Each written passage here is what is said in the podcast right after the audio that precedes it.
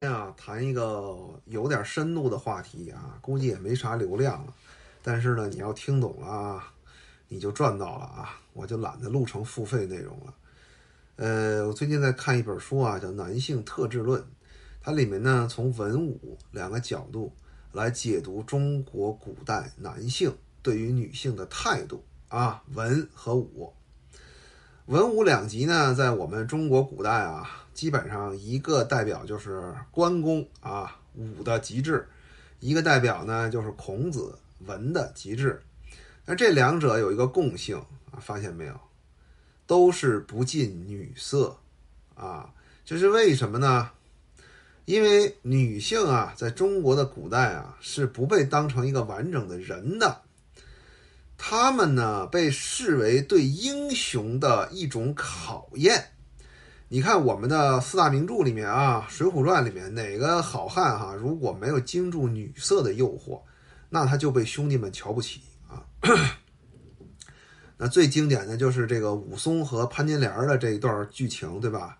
这个潘金莲对他各种勾引哈，其实放在当前语境下啊，这个女性。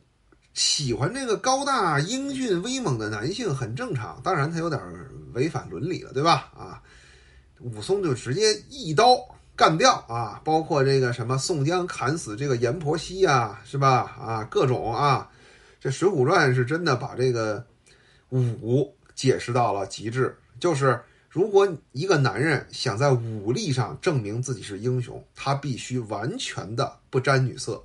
包括关羽这个形象啊，他是以忠义立立立自己形象的。那么他的角色丰满起来，他有很多这个情节，其中就包括了多次的不近女色，尤其是他护送这个刘备的夫人的这一段啊。那么 说到文这边呢，啊，文呢，中国自古以来是压着武一头的啊。这里面的这个深层的原因我就不说了，那个真是纯付费内容，而且还得线下讲啊。那么文人呢，呃，他对女人是一个什么态度呢？就是，呃，我需要他们的身体，但我绝对不允许他们影响我对更宏高目标的追求。哎，就是，所以你看哈，他们就是他们在对女性的这种对待上，就能看出他们觉得自己比武武将要强。武人呢，就是说我知道女人很危险，呃，色是一把钢刀，对吧？我远离她。其实这相当于什么呢？相当于我承认我自控力可能有点问题，我怕我把持不住。文人是什么呢？我需要女人的时候，我把她搞过来，该发生什么发生什么，之后我再把她一脚踢开，来证明我是一个独立的个体，我不会被任何其他的要素所控制。这个女人是考验文人的一个重要的媒介。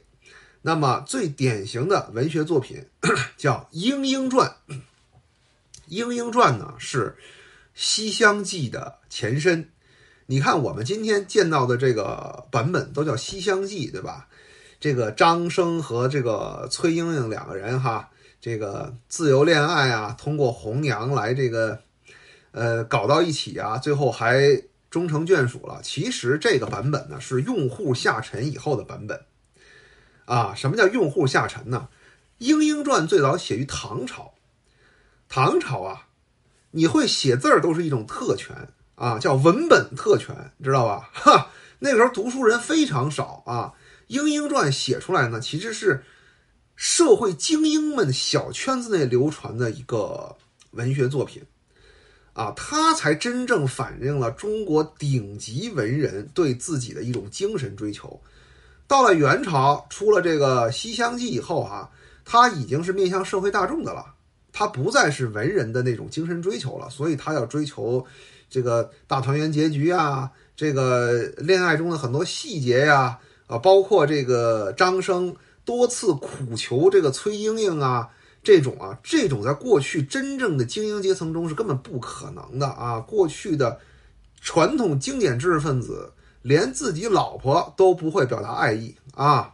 这个再往深说又多了啊！这个我说多了，我觉得我心里难受，因为它免费嘛，对吧？啊，我们就说说这个《莺莺传》，它原来是一个什么剧情？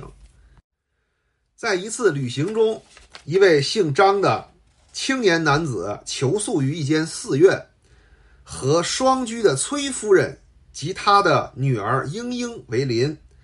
寺院周围的一支驻军发发生了这个兵变，张生认识附近的一些官员，就写信请他们来保护崔家。兵变平复后，崔夫人邀请张生赴晚宴，以答谢其援手之恩。张生一见到崔夫人的女儿莺莺，立刻就爱上了她。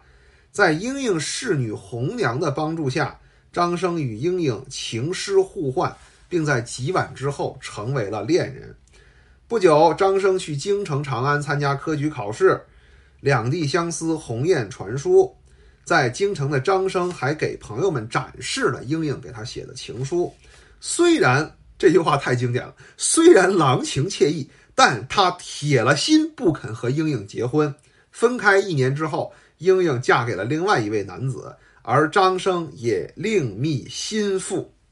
哎，这个是唐朝的时候啊，唐传奇啊，真正属于精英阶层知识分子的爱情，他们所向往的爱情。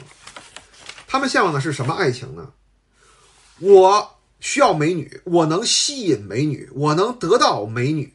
但我还能随时把她踹掉，来证明我是和一般男人不一样的人。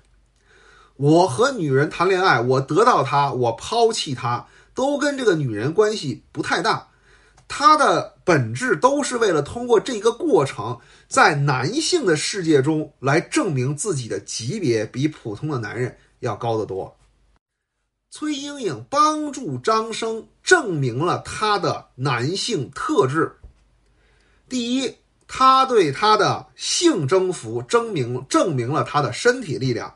第二，科举考试以后，他对英英的拒绝显示出他在男性的自我控制上比别人强。我们的很多文化传统，什么修身养性啊，涉及到女性的时候，其实它表现的是一种厌女主义。哈哈哈哈哈。他压抑自己对这个女人的爱情，来显示读书人在自我控制道路上的成功。啊，众所周知，自我控制是控制他人的前提。你越能证明自己是一个能控制自己的人，你才越有可能在权力的天梯上走得更高、更远。那么这套东西呢，很多人只知其表不知其里。直到今天，我还看到了很多很优质的男性，他们在对女性表达欲望的时候，他们受到了这种传统文化的影响，只是他们自己意识不到这个传统文化的内核是什么。希望今天你看完以后，你就知道了啊。